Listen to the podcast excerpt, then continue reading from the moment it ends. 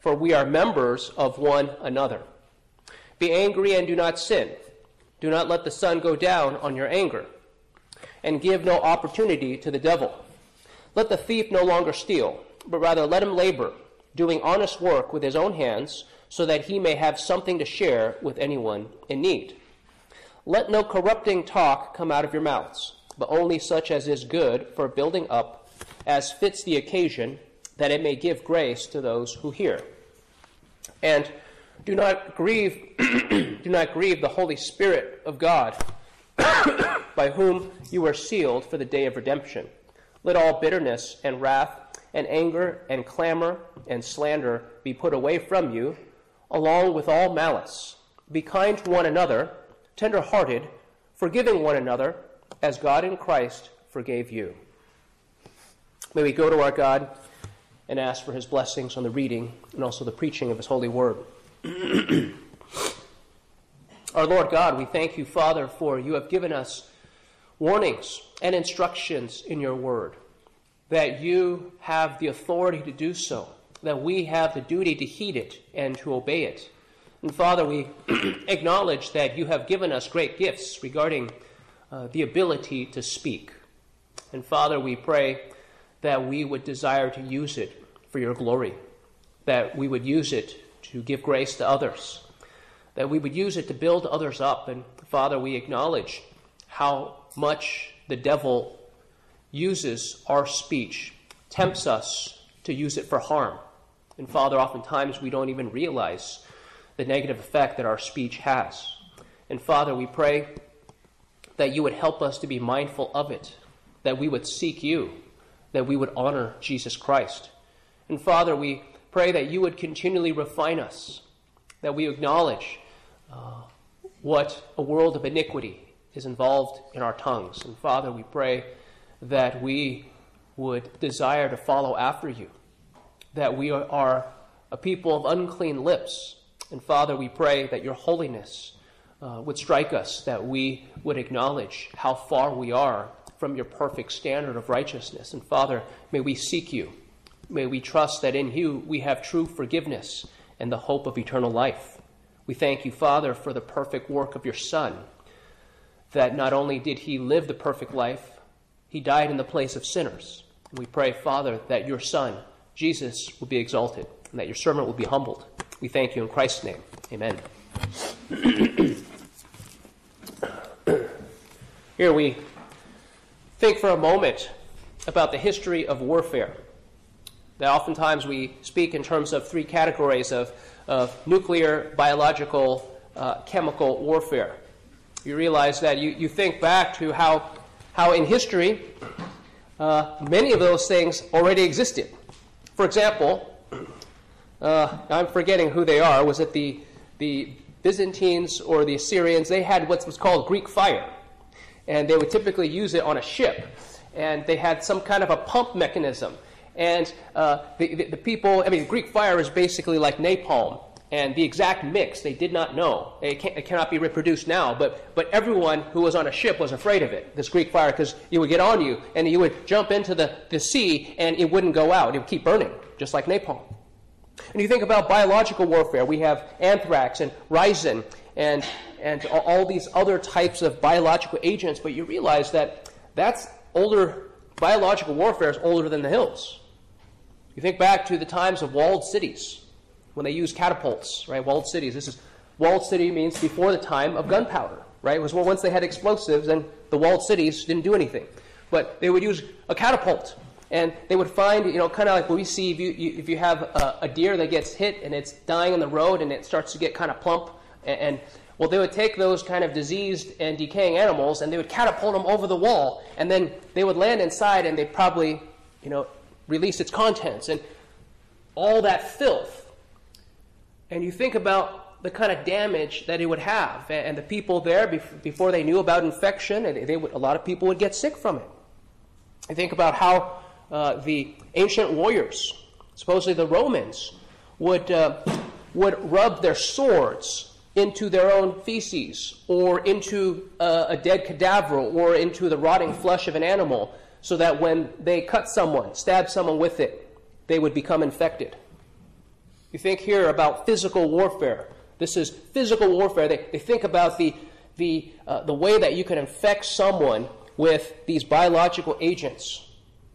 Have you ever thought about how, how the enemy, Satan, would use this pollution, this rottenness, this infection? And here in today's passage, Ephesians chapter 4, verse 29, let no corrupting talk come out of your mouths. The word there is describing that of rottenness, that of infection, that of decay. And you realize that Satan uses even the corrupting talk to pollute and to infect and to ensnare sinners. How oftentimes we desire, we pray before a meeting, before a time of fellowship, that the Lord, that you would bless the words of my mouth, that you would put a guard, Psalm 141, that put a guard over my lips. How important it is that we seek the Lord's guidance. The Lord would hold back that which harms others, that He would use the things that we say to build others up. Here we come to this passage in Ephesians where the Apostle Paul starting in Ephesians 4, he's transitioned to the imperatives. This then is how you should live. And perhaps at times, some people like to focus on the indicatives. Uh, Ephesians 1 through 3. The, this is what God has done for you God the Father, God the Son, and God the Holy Spirit. And perhaps for some Christians, we, we want to stay in that realm. We, we just like hearing about all the great things that God has done for us. And then there are others, Christians, who, who are always thinking about, hey, well, well what do I need to do? What, what, what am I supposed to do? And, and you realize that they both have to go together. That we should delight in what the Lord has done for us, but we should also desire to live for His glory. That we should live in humble submission to our Lord and Savior, Jesus Christ. So the truth that we see in this passage, Ephesians 4:29, is Living your new life in Christ means ceasing cesspool speech, but instead speaking what blesses others. Living your new life in Christ means ceasing cesspool speech, but instead speaking what blesses others. We'll look at this at, in three points. First, plug polluting prattle. Second, sow salutary speech. And third, the goal of grace. so the first point, plug polluting prattle. We have then the first part of verse 29. Let no corrupting talk come out of your mouths. Here, the Apostle Paul has transitioned to speak about how we ought to live. And he transitions from the general imperatives of, of putting off the old self, putting on the new self, and he's come to the specifics, the specific imperatives. Put away falsehood. Speak the truth with his neighbor that we ought not to be angry, that we, uh, the thief should no longer steal. You think about the old life, that property and theft, that these things uh, perhaps didn't ring true for us, that it was something we thought little of to take from somebody else. So long as you don't get caught, it's fine. Uh, the thief must no longer steal, but he must labor diligently. So instead of uh, in easy money, of taking from other people, uh, where the other person loses and you gain, we think about how there's a new way of thinking of things. Our work should gain us, but it should gain somebody else. So both sides gain. And then we ought to be diligent in honest work, godly work. And we ought to do it so that we can share it with others. Here, what you think about new life in Christ also means that there must be a putting to death of our sinful anger. The sinful anger that is founded upon pride, that demands me first, uh, that insists on uh, the things that we want. And we don't tend to think about what other people want and what's good for other people. Oftentimes, uh, we see this come up regarding the life of the church. So people, people think about, hey, I got this great job and it's off in the wilderness and I'm going to make you know double the money that I'm making here. And then the question comes up and you move there, what church will you attend? And I was like, crickets. Oh, I never thought about that. Well, what about the church family that you're leaving behind? And there's like still more crickets. And, and here we think about not only are we thinking about ourselves, you should be thinking about the life of the church, how, that, how it affects the person sitting next to you. New life means uh, our speech must change. Our elder read earlier in James chapter 3 how the tongue is this fire, it's a world of iniquity. That you, you think about the way that sin happens, the accounts, recent trial, recent trial of one of these that the world calls them active shooters. We call, I, I think we should call them mass murderers. It's not an active shooter, it's a mass murderer. And the way that it happens is there's a pattern of think, say, do. Think, say, do. So they conceive of it in their hearts. They come up with these plans. The last guy who was on trial indicated that these plans were in his heart, this premeditation had not gone on for a few months, it, gone, it went on for several years. Several years it was premeditated. And the way that the mouth works, you have the specific command here let no corrupting talk come out of your mouths. But the say is merely uh, the, the effect of the heart. That the way that, uh, if you've ever seen this pressure cooker, right, the pressure cooker has this this open tube on top, and then you have a weight that sits on top of it. And as your pressure cook- cooker heats up, then what happens is the, the gas in there, the liquid, starts to turn to gas, and the pressure releases. Well, the mouth, your mouth, is simply the pressure release valve of your heart. Whatever's brewing in your heart will get released from your mouth. So these mass murderers, they thought about, they made these plans about murder.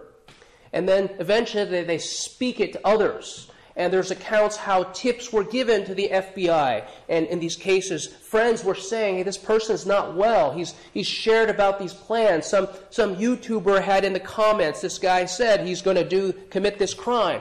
And nothing was done about it. And then finally, there is the do. There is the carrying out of the actions. They conceive of it in the heart. Uh, from the overflow of the heart, the mouth speaks. And and then there is the committing of the crime, committing of the sin, the a- action. Here, when you think about the need for every one of us to heed this warning regarding speech, some people kind of think, well, why do you make such a big deal about words? Just a bunch of, bunch of hot air. Right? We say these words, it doesn't mean anything, right? It doesn't mean anything. We just say it and blah, blah, blah, and it's gone. Well, here we have in James chapter 1 verse 26, if anyone thinks he is religious and does not bridle his tongue, but deceives his heart, this person's religious religion is worthless. Uh, it's not that this person's religion is called into question. This, we're, we're told here this person's religion is worthless. That in true religion, as our Lord Jesus has given it to us, there must be there must be a bridling of the tongue. There must be an examination of our speech, what we say, how we say it, what our motive is in saying the words we use. That since Jesus has commanded it, he has jurisdiction over it. When you think about God's way of speaking, in the early accounts of Genesis, God spoke, Let there be light, and there was light. None of us has that creative power. We all want the ability to speak and have things happen. We, we do have that to some degree. We can speak in prayer, and God is the one who makes things happen. But we are entirely dependent upon Him. Now, some people wonder speech. Speech is just a bunch of hot air. But you realize the things that we say have an effect on us. There's a feedback loop. That imagine every day you got up in the morning, everyone whom you are supposed to love, imagine every morning you got up and said to him, I hate you from the bottom of my heart. And may your day be horrible. Those aren't mere words. Not only will those words negatively affect your loved one, those words will negatively affect your day. They're not mere words, they have an effect. It's not that the words come out and then they vaporize and they're gone. They have a lingering effect on our lives. Instead, that we ought to speak that which is right and true. That for those whom we are called to love, at least to them, that we should say to them often, I love you. I wish you well. May the Lord bless your day. You realize that words have a lasting and a lingering effect. Here we think about the types of pollution. Let no corrupting talk come out of your mouths. The first concern is that of too many, too much words, speaking too much. We often see this in two places. We see this in children.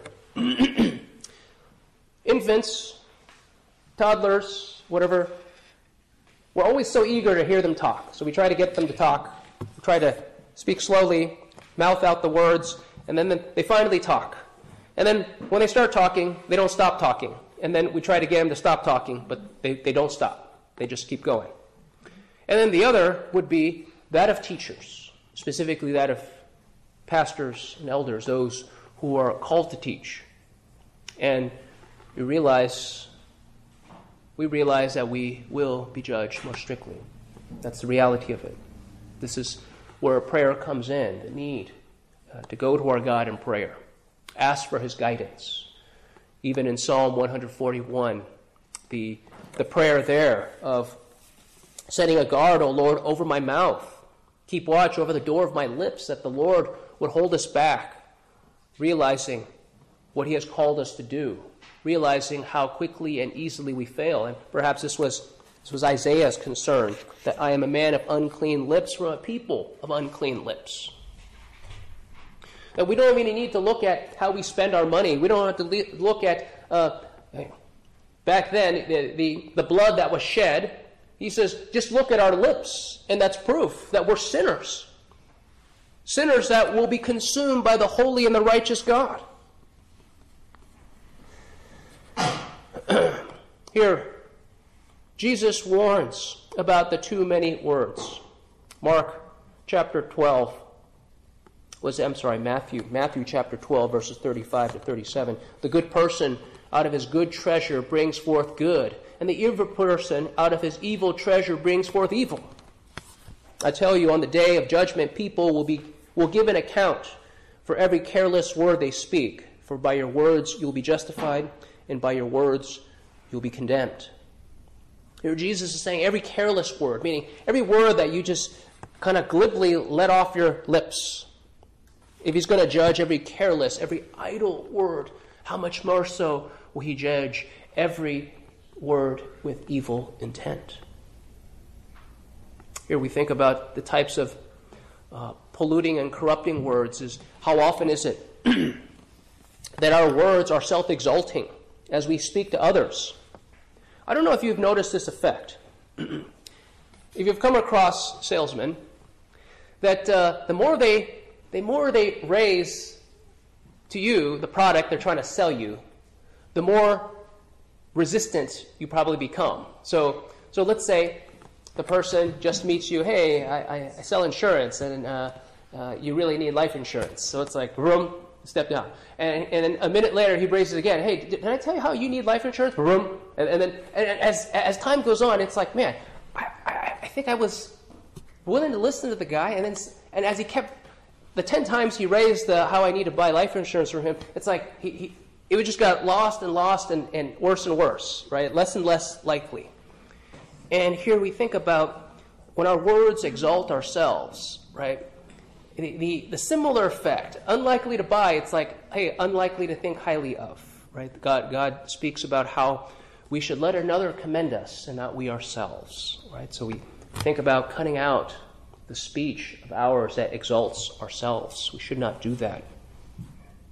What about words of complaint, of murmuring, of grumbling? The Apostle Paul warns the Corinthians, 1 Corinthians 10. He speaks about the example of Israel. He says, look, look, at the, look at the people of Israel. And he warns them from that example, nor grumble as some of them did, and they were destroyed by the destroyer. So you want to you want to make the claim that, hey, words don't mean much. Well, apparently God didn't think so because here, Israel, they were grumbling, right? Gr- grumbling is this onomatopoeia, right, where the grumble sounds like the, you know, the, the, the, the kind of noises we make when we're unhappy about something, unhappy about a decision that was made over us, unhappy about the type of vegetable you're having for dinner. Whatever's the case, we start to get into the habit of grumbling. And so that you and I are aware, this is no minor thing to our God. This is why the Israelites were laid low or they were destroyed by the destroyer. Because grumbling is not minor to God. And grumbling, complaining, I don't know if you can tell, but grumbling and complaining is, is extremely contagious. So don't do it because other people will catch on and do it also. Then think about polluting talk, talk that tempts or facilitates other people to sin. Here we have a situation, 2 Samuel chapter 13. After David sinned of he committed mur- uh, adultery and then murder, that God had spoke to him, "Hey, listen, this is not going to go well for you." Uh, just think about the second half of the book of 2 Samuel. He's, all those is just an account of God fulfilling his prophecy to his beloved David, and the sword will not depart from your home. Basically starts 2 Samuel chapter 13. 2 Samuel chapter 12, right, you have the account, was it of, of Nathan coming to David, where he tells him this, and 2 Samuel chapter 13, this is when it begins. So it begins uh, with Amnon. Amnon speaks, and he's not feeling well, so he's sick in bed, and his friend Jonadab hears about this. And we're told that Jonadab was a very crafty man. So he asks him what's wrong. So then Jonadab had this opportunity as a friend. He should have said, Hey, listen, buddy, you're the king's son. Why are you desiring your sister? This is incestuous. Buddy, get over this thing. There's a whole bunch of women who would like you because you're the king's son. Grow a brain and stop lusting after your sister. This is what he ought to have said. Something of that line. Hey, buddy, you know, quit that. Go, go the right way. Don't go the wrong way, go the right way. He doesn't do that. He instead gives him on, advice on how to carry out his plan. And you, you see, see here an example of how this was a situation in which godly speech should have been offered, but corrupting talk was given, and it resulted in harm. Here, he was, should have warned him sin is crouching at your door, don't do this. Realize also how the rule that Satan tempts most the highest faculties. You look at the animals. They can make noises, but do they have the ability of speech that we have? You think about how something so distinct, you hear a person's voice, especially for a blind person, they pick this up. They can identify a person by a voice. So you think about how God has created people in such a way that the voices are so distinct. Eh, sometimes you might say, hey, that person sounds like so and so, but you know what? If you, if you get them together, you realize they're not entirely the same. That Satan actually tempts these highest faculties, that the higher gifts that the Lord has given us, he specifically tempts those and attacks those so that they might be used for harm. Here, you and I, perhaps you've come to the realization about how at times you, you intend good.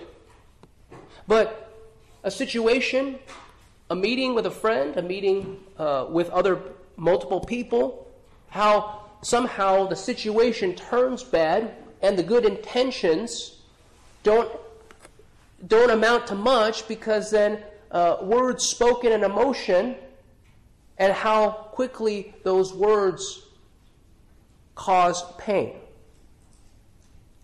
Meaning that here we realize, even with good intentions, our words can do harm. We don't even realize the harm that they do. This is why it's so important that we set a guard over our mouths, that we pray before meetings, before, before coming to church, that we, we ought to pray and ask God, God, I'm going to be interacting with people. Not just from the front, not just from the pulpit, but individually. Grant me eyes to see needs. Grant me a heart that loves and cares for the needs of others, that we would be perceptive. And here, think about how important it is that we watch, that we should pray before meetings with people, before we start our day. Oh, Lord, I could run into any number of people I don't know about you, I'm kind of an introvert. I think through conversations I had during the day, and I, and I, you know, do the, the Monday morning quarterback thing of, oh, I should have said this, I could have said that. I, I shouldn't have gotten to that topic at all. And you realize that what we need most, we, we need wisdom, on the spot wisdom, as people ask you the question, so why are you a Christian anyway? And, and, and you have this moment of opportunity. Or, hey, you, you did all these bad things, and it's like, hey, how do you defend yourself without seeming defensive? You, you, you hear these situations that come up every day. And how, how do we turn those things out for good rather than for evil? It's prayer that we need. How much more so uh, for those who are called to speak for a living? How much more so those who are called to teach for a living? Teachers? What about parents? The tremendous amount of weight that a father or mother's words have on children. You think about friends that you come across. Wayne and I often say this if there is anything going wrong in the church, we are usually the last ones to hear. I, am not joking with you. We are the last ones to hear because so and so will share it with, with a peer in the church before they come to the elder or the minister saying, hey, I have this problem. You know, they, they, talk to each other. So here, you think about how important it is that you have wisdom. Oh, this is, this is something serious. Right? We're, we need to pray about this. Or, hey, uh, uh, we're in need of help here. And, and all of you have a duty then regarding what you say to others and how there is a redirecting that can happen and ought to happen. But the Lord uses common people, the, the words that we speak, that it might bless others. So this is plug polluting prattle. Second point, sow salutary speech. Sow salutary speech. but only such as is good for building up as fits the occasion. Here we have only as is good for building up, or as we would say, edifying. And here, there's already in place an illustration about the building of a house. You think about what goes into building a house, building a wall. There's mortar, there's brick. There's layers of mortar, there's layers of brick. But then, as we think through this house analogy, imagine the guy is trying to put mortar down and lay brick, but he's got these dynamite sticks, like sticking out of his vest. These dynamite sticks with these fuses out there, and he's smoking a cigarette while he's trying to build this house. And here, you think about sometimes, right? Uh, we often think about about words that build up as being all positive, but the scripture never says that. If if he's, you know, he's got his, he's putting on his his mortar and he's laying on brick. He's got these dynamite sticks with these fuses and he's smoking the cigarette with ashes falling off. It, it might be very important to say, listen, this is going to be detrimental to the building of your house, right? Because you could all get reset to zero or actually negative, right, when, when that dynamite stick blows up. Not to mention what might happen to you. Here we, we think about how God works. Certain people think about, oh, we would like to keep things positive, only positive reinforcement right? Or others, hey, only negative reinforcement. But you realize God, doesn't He do both? You, you look at how He deals with Israel. There's, there's blessings that He gives, positive blessings. And at times there's discipline, the negative. So he, he has the positive and the negative. Here, we think about how salutary speech, going back to that story about uh, Amnon. So Jonadab did what he was not supposed to do. He gave him, he gave him a, a game plan, right? This is dangerous. You, you give a, a child a game plan of what he shouldn't do, so then he, he starts to carry out this game plan. And then you have Tamar, who's the victim of the game plan. And her words are least likely to be accepted because she's the, she's the target. And her words were, in many ways, entirely accurate, yet they fell on dead, dead ears. No, my brother, do not violate me, for such a thing is not done in Israel. Do not do this outrageous thing. As for me, where could I carry my shame? And as for you, you would be as one of the outrageous fools in Israel. She's not saying, hey, you're going to be thought of as someone who tries to drink soup with a fork. No, she's saying you, you would be seen as a moral deviant, a, as a degenerate, as someone who was, who was outlandishly immoral. That, that's what she's saying to him. And as for me, where could I carry my shame? Here, she, she remained unmarried in, in the house of her brother. All these things were entirely accurate. Everything that she said would happen, happened but it fell on deaf ears. He, he would not hear. Here we think back to the, the reference to Psalm 141, the building up, oftentimes. There might be warnings. In verse 5 of Psalm 141, let a righteous man strike me. It is a kindness. Let him rebuke me. It is oil for my head. Let my head not refuse it. Wisdom is often demonstrated by heeding warnings. But there's also the positive that there is the need to build up. There is the need to encourage and guide. Sometimes encouragement is negative, sometimes it's positive. It could be either one. As is fits the occasion. Here, we think about the various situations that may come up. 1 Thessalonians 5:14. Now we exhort you, brethren, warn those who are unruly, comfort the faint hearted, uphold the weak, be patient with all. So you think about these different categories. Uh, we're not told to uphold or comfort the unruly. We're told to warn them. We're not told to admonish or rebuke the faint hearted or the weak. We're told to uphold them and to comfort them. You see, see the difference? We, eh, we can't use the same approach for all of them as fits the occasion. the question of quantity. You think about the quantity of speech as fits the occasion. Sometimes just a look or a gesture. Gesture is needed. Other times a sentence or a paragraph. More might be needed. Have you ever realized how people learn? Sometimes a question is more helpful than an imperative or a declarative statement. You see God doing that. God dialoguing with Cain. God dialoguing with Jonah. That oftentimes God questions because questions draw us out.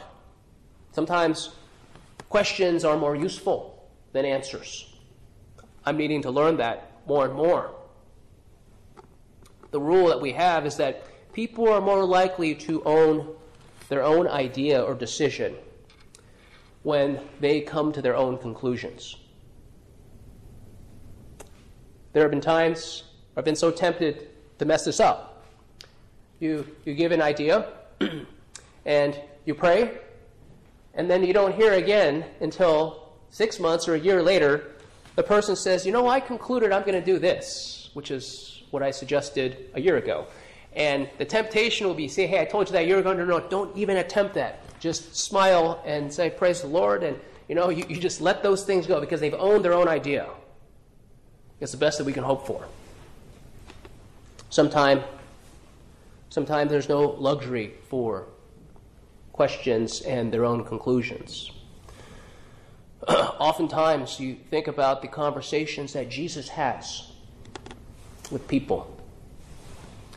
And you ask, is Jesus a good listener? You better believe it if he's perfect. And sometimes people come to him with a question about this, and then he talks about that. And people look at that and say, well, Jesus must not be a very good listener because he asked A and Jesus addressed B. No. Jesus is doing his own diagnosis. You realize, oh, someone's talking about this, and he says something else. You think about the story of the rich young ruler. Wasn't that exactly it? It, it was a situation of wrong underlying assumptions.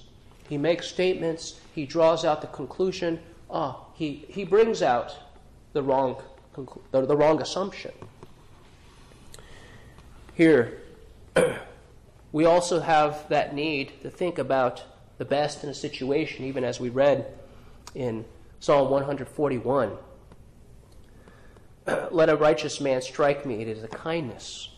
Well, does it ever seem like your friends who are supposed to love you and care for you that they're not supportive of your idea, that, that you had this brilliant idea and they've given you warnings rather than, man, that's a great idea. They've told you, well, what about this, this, and this? And it's like, well, they just shot my idea down. Well, it sounds like they did. But are we ready to heed that? Are we ready to accept it? We realize if uh, everyone in your life thinks it's a bad idea but you, then I, I'm wondering whether not it's not such a good idea.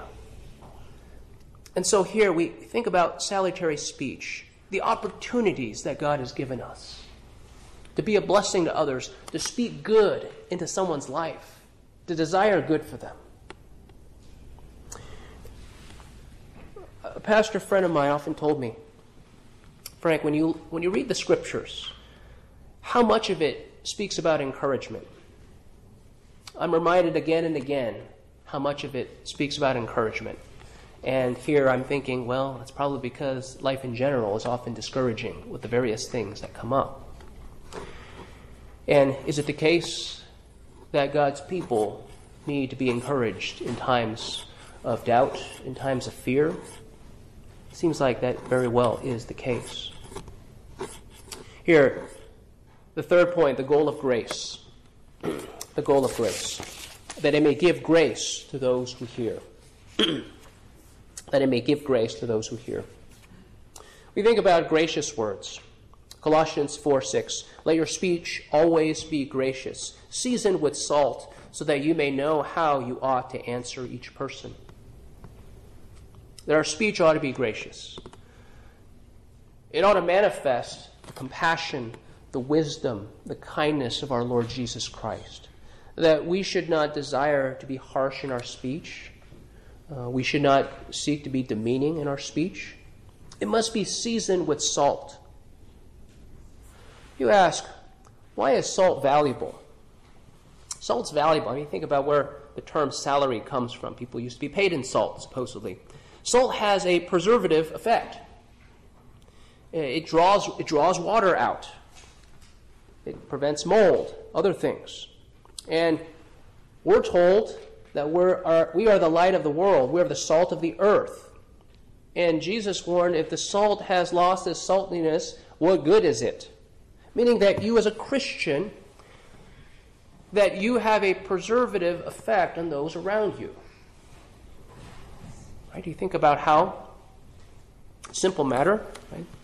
Someone takes out, oh, I got this Coke bottle, right? Oh, it's it's it's really far to that bottle opener in the kitchen. I'm just to stick it, stick, stick this bottle in my mouth and just crank my, my teeth to open this bottle cap. Well, that could be a lot of expensive denture work. Hey, hold on.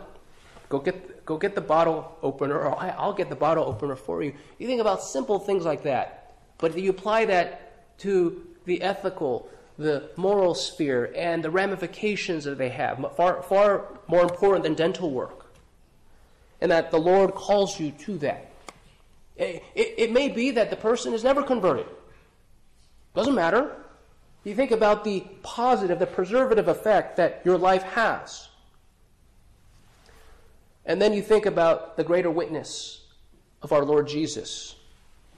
That the words that we say, oftentimes, the the opportunity to bear witness of the gospel is not immediate. It's, it's the cumulative effect of the various things that you've said, the attitudes that you've expressed, that these are the things, the little things that open the door for you that you might be a witness of Jesus Christ. And sadly, you know, first, Second Corinthians 2, that we are an, an, aroma of life unto life and death unto death, meaning that uh, not everyone we talk to, not everyone we share the gospel with, will, will be interested to hear and believe the good news of Jesus Christ. That's just the reality.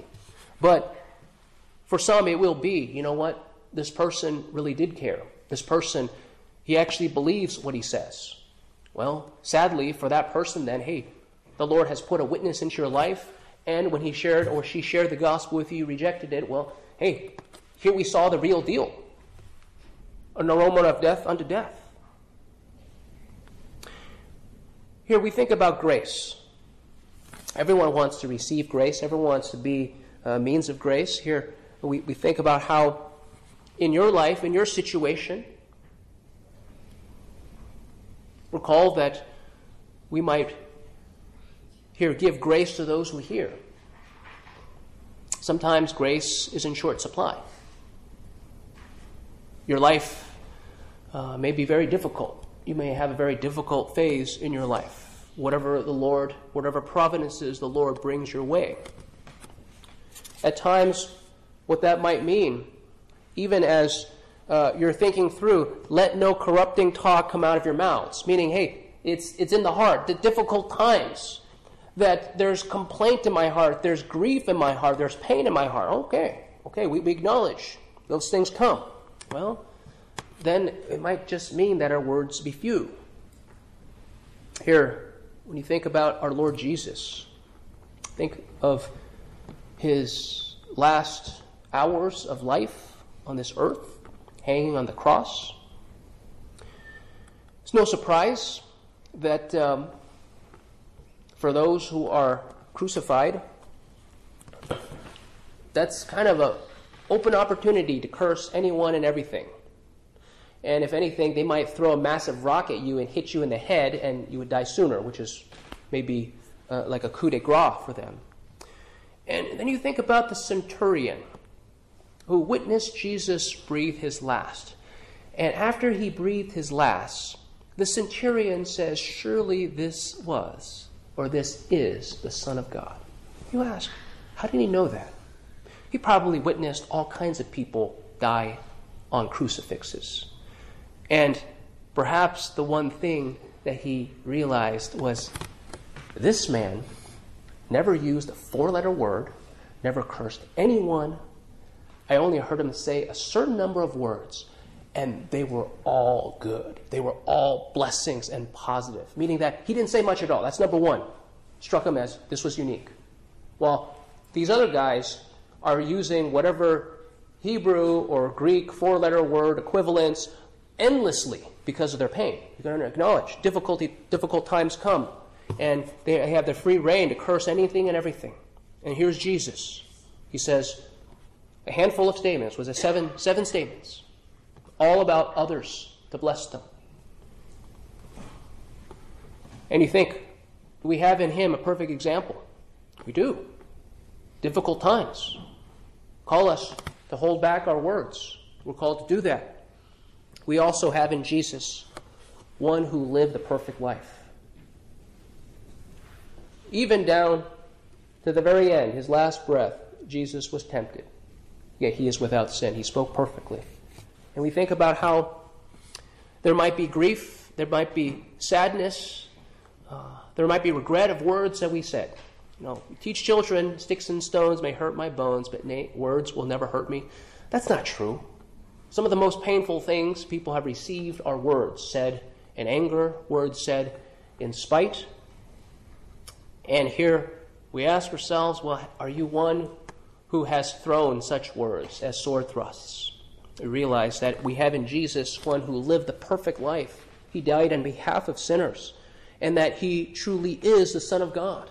He lived perfectly, that he is able to redeem us from our sins, even the world of iniquity the very sins of our speech, that He is the one who cleanses us from all unrighteousness.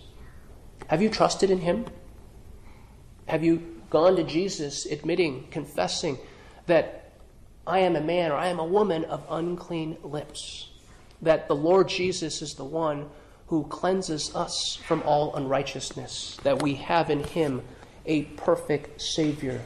He saves us to the uttermost. He is the one who gives us the ability to speak. May you and I be those who desire to bring Him glory in the things that we say and in the things that we do, that our Lord Jesus would be honored, that others would say, truly, this man is the Son of God, that others speak about him, others hope in him. Real people, people who are fallen, but have a true hope that our Lord Jesus is the one who redeems us from our sin. May we go to our God together in prayer. Our Lord God, we thank you that you indeed are.